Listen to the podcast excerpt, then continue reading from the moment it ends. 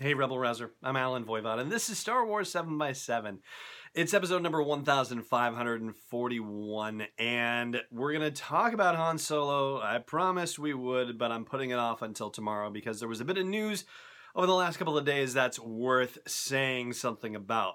Now, if it hasn't crossed your radar yet, here's the deal. The Hollywood Reporter released its annual list of the top 100 most powerful people in Hollywood, and at the number one spot on the list was Disney CEO Bob Iger. And as part of the Hollywood Reporter's big announcement of this list, they did an interview with Bob and asked him a whole bunch of different things. So, in this particular case, I wanted to share with you the part about Star Wars because there was just one question levied at him and one answer thereof. And so let's get into it. Here's the deal Matthew Belloni, who wrote the article and who did the interview, says. Many believe Disney should pump the brakes and not put out a Star Wars movie each year.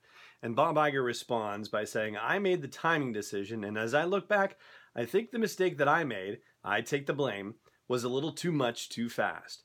You can expect some slowdown, but that doesn't mean we're not going to make films. JJ is busy making nine. We have creative entities, including Benioff and Weiss, who are developing sagas of their own, which we haven't been specific about. And we are just at the point where we're going to start making decisions about what comes next after JJ's. But I think we're going to be a little bit more careful about volume and timing, and the buck stops here on that. Now, first of all, it's not really fair to say that many are saying that Disney should pump the brakes and not put a Star Wars movie out every year. I mean, The Force Awakens, Rogue One, and The Last Jedi all did tremendously at the box office, and nobody was saying, oh, maybe Disney shouldn't put out one every year. No, it's really only until they put out Solo five months after the last one that anybody said, oh, maybe we should pump the brakes. So, you know, no, many people have not been saying this, and many people have not been saying that it should be less than once a year. Granted, here on the podcast, I have said at times that, you know, I do have a fear that scarcity is one of the magic ingredients for Star Wars' success, and that, hey, I love getting a movie every year, but, you know, perhaps for, you know, generation upon generation, it takes a bit away from that specialness. It doesn't have the same cachet as the original trilogy did, and even as the prequel trilogy did but I really don't think that this whole many are saying thing is accurate and that, you know, Disney should do it less than once a year.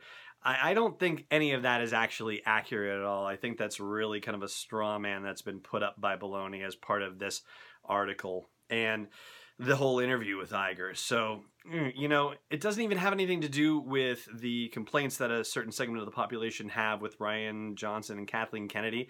I mean, you know that whole thing about Disney doing movies less than once a year that's utterly unrelated. So I don't know where he's getting that idea. But be that as it may you have to take what Iger says in response very seriously which is that there's going to be something of a slowdown and Iger saying that you know maybe it was too fast. That just means that hey maybe 5 months after the last one is too fast. So mm, you know I think right now there's a lot of hay being made over this one and about you know Iger's comments being reflective of oh you know something's going wrong at Lucasfilm or anything like that.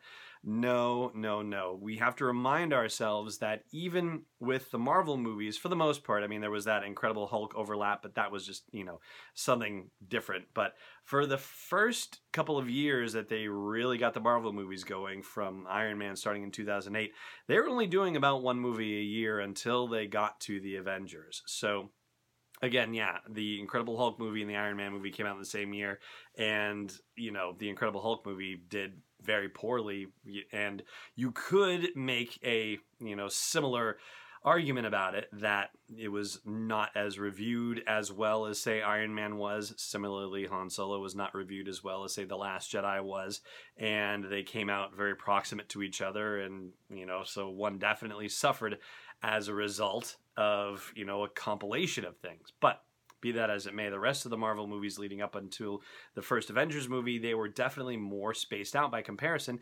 And you could make the same case here for Lucasfilm, as we have on the podcast, that maybe now that they're ramping up again, maybe they're just not ready to go with one movie, you know, more than one movie a year, which is essentially what they've done. We have four movies in the space of two and a half years. That's a lot. That is a lot for a, you know, that's a lot for a company that hasn't been doing movies really since, you know, what 2005 with the, you know, last Star Wars movie, The Revenge of the Sith. Excuse me, just Revenge of the Sith, not The Revenge of the Sith. But you get what I'm saying. Yes, they've been involved with other movies, and ILM and Skywalker Sound has been involved with all that stuff. But yeah, really, the big Lucasfilm story machine has not been ramped up since 2005 per se. So, Clone Wars, yes, the cartoon series and that stuff kind of a separate animal. We're talking about, you know, television production there. We're not talking about movies. That's a whole other situation entirely. So when Iger says that they're going to be more careful about volume and timing, I think that really can only be a good thing. And, you know, does it mean that we're going to get less than one Star Wars movie a year? I don't know. I can't see Disney owning Star Wars and not doing one movie a year at the very least. I just don't see that as a possibility. It feels more like they're going to look at their schedule and figure out how they can do a Star Wars movie probably in the final quarter of every single year. It may not always be in December. They really wanted Mary Poppins Returns to have the December spot this year. So, you know, they have other priorities because they own so much at this point. But be that as it may, it's going to be an interesting time coming up, and I think we have a lot more to look forward to at Celebration Chicago that's going to get announced. You know, the whole thing about we're just starting to talk about what happens after nine. Well, it seems like Celebration Chicago would be a great time to announce what some of those plans are. So we're looking forward to that. I'm going to take a quick break right now, and I'm going to talk about the one item that is probably being focused upon the most in Iger's statement because it's not there. And so, here, a brief word from our friends at Nissan, and I'll be right back. Stay tuned. Hey, Rebel Rouser. If you haven't checked out Nissan's Best in the Galaxy customizer, then what's keeping you? Here's the link to do it real quick. It's sw7x7.com slash custom. That'll get you right there. You can customize a Rogue, an Altima, or a Titan and give it a design inspired by the Millennium Falcon, by an Imperial Heavy TIE Fighter, Moloch's Landspeeder, or four other different designs. Check it out, sw7x7.com slash custom. And hey, Solo a Star Wars Story is now available on digital and it's coming September 25th on Blu-ray and new in 4K Ultra HD as well. Welcome back. So, like the Sherlock Holmes thing about the dog that did not bark in the nighttime, the fact that Bob Iger did not mention Rian Johnson in his, you know, naming of things that are coming up has some folks, you know, rushing to the presses, basically. You know, he mentioned Benioff and Weiss, but he doesn't mention Rian Johnson. And of course, Rian Johnson has tweeted out recently that yes, he is still working on his Star Wars trilogy, so it's not like anything's been canceled or anything like that. So, you know, just because Bob Iger didn't happen to mention Rian Johnson in this quote, I don't think we can go reading into that too terribly. I've seen things saying, "Oh, look at you know the executive translation service you know how you try to interpret executive speak and ceo speak and whether this means that people's heads are going to be on the chopping blocks or something like that i don't think we can really look too closely or read you know too deeply in between the lines on this one i think there's no reason to believe that Rian Johnson has been somehow ousted or is going to be and that this you know, lack of mention by Bob Iger is a sign that Rian Johnson is in trouble in any way, shape, or form. There's no reason to suggest it, and it's just, you know, one of those things that has some alarmist types all up in arms and some conspiracy related folks either, you know, very worried or very excited depending on where they sit on the whole Rian Johnson spectrum.